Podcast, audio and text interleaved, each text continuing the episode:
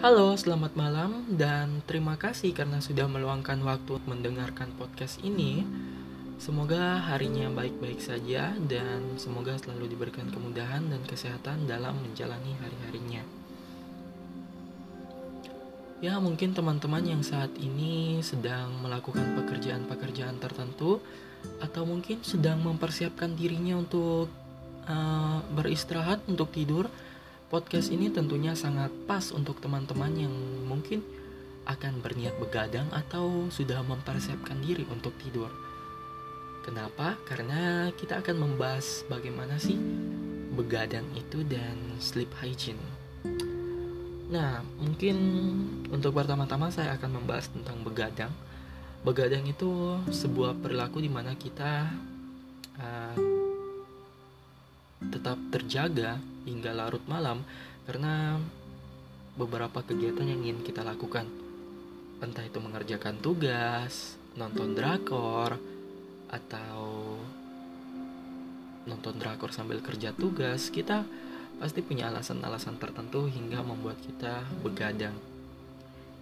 Nah, ternyata dampak dari begadang ini kan tentunya membuat pola tidur kita tidak teratur dan dampak dari pola tidur yang tidak teratur itu sebenarnya ada banyak tapi saya merangkum tiga elemen penting dari dampak tersebut yang saya dapatkan. Uh, yang pertama itu dia mengatakan uh, begadang itu meningkatkan potensi mengalami depresi stres dan penyakit jantung stroke bahkan diabetes. Yang kedua uh, selama kita begadang atau bahkan kita mengalami kekurangan tidur selama kurang lebih 6 jam dengan hanya tidur sebanyak 6 jam saja itu sudah meningkatkan peluang kanker payudara sebanyak 62% terhadap wanita. Jadi untuk para-para wanita yang uh, ingin terhindar dari kanker payudara sebaiknya memperbanyak istirahatnya Nah, ternyata juga kekurangan jam tidur ini mengakibatkan siklus hormon dan metabolisme tidak seimbang.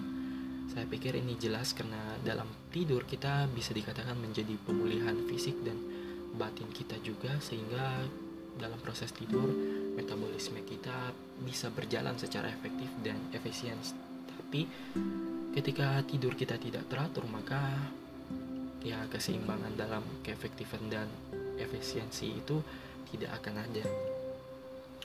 Nah, lalu bagaimana sih uh, caranya agar kita bisa menghilangkan perilaku begadang atau setidaknya mendapatkan perilaku yang lebih sehat ketika ingin tidur.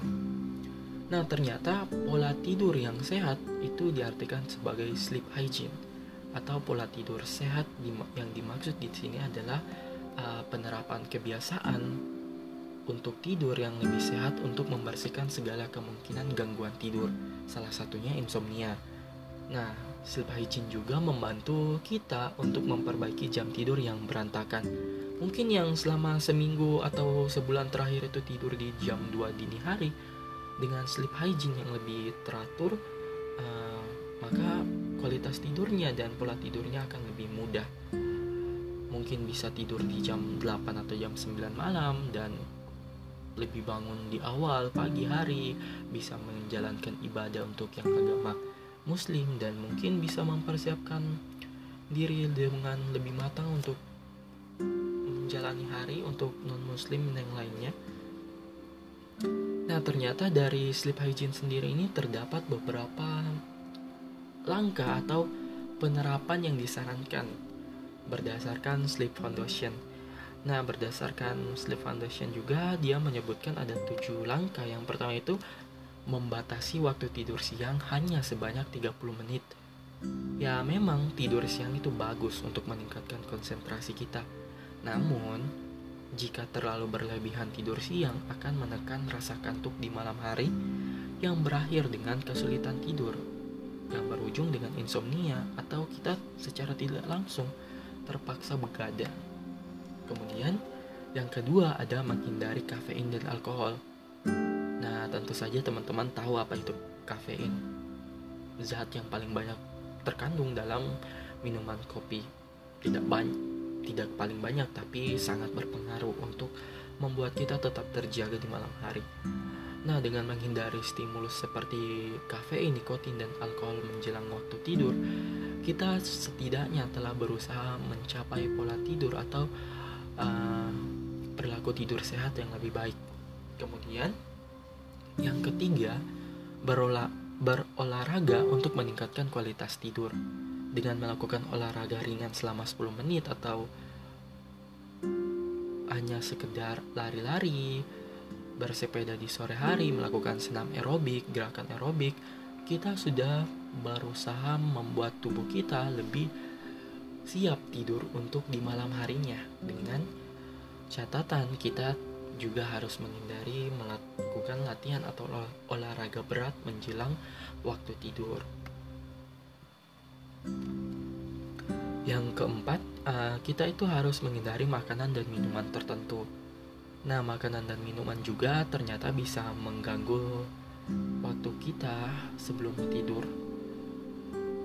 Seperti makanan yang kaya lemak, gorengan, atau cotok atau soto yang mengandung banyak lemak dan minyak itu tentu sangat berpengaruh untuk waktu tidur kita hidangan yang pedas buah jeruk ternyata juga loh itu mempengaruhi uh, perilaku tidur kita dan juga minuman berkarbonasi atau yang bergas nah kemudian yang kelima itu ada memastikan paparan cahaya alam yang memadai seperti yang kita ketahui bahwa paparan sinar matahari di siang hari itu sangatlah baik dan tentunya juga serta ketika kita di malam hari kita juga harus membutuhkan paparan cahaya yang pas untuk mempertahankan siklus tidur maupun bangun yang sehat.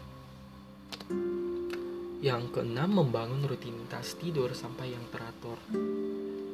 Nah, di sini rutinitas tidur santai yang teratur dimaksudkan sebagai rutinitas yang membuat kita lebih segar agar lebih enak untuk menjalani tidur. Mungkin ada yang sebelum tidur mandi air hangat, membaca buku atau melakukan peregangan ringan.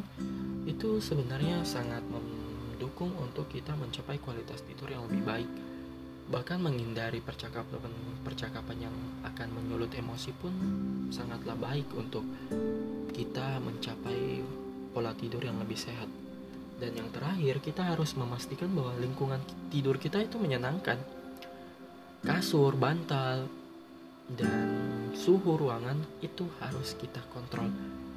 Suasana lainnya seperti suara-suara yang mungkin akan mengganggu kita juga harus setidaknya bisa setenang mungkin agar kita dapat tidur dengan baik. Bahkan tidak jarang orang memutuskan untuk mematikan perangkat-perangkat elektroniknya seperti HP, televisi ataupun laptopnya untuk menghindari gangguan-gangguan tertentu. Nah, meskipun begitu, sleep hygiene juga uh, memiliki manfaat yang lebih banyak lagi. Namun, secara garis besarnya itu untuk teman-teman yang mungkin ingin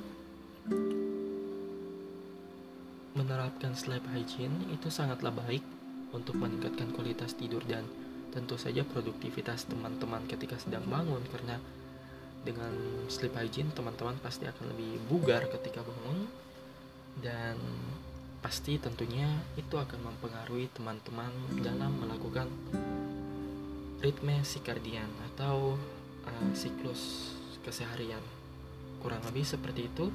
Terima kasih atas waktu yang telah diluangkan dalam mendengarkan podcast kali ini. Lebih dan kurangnya kami mohon maaf dan see you later.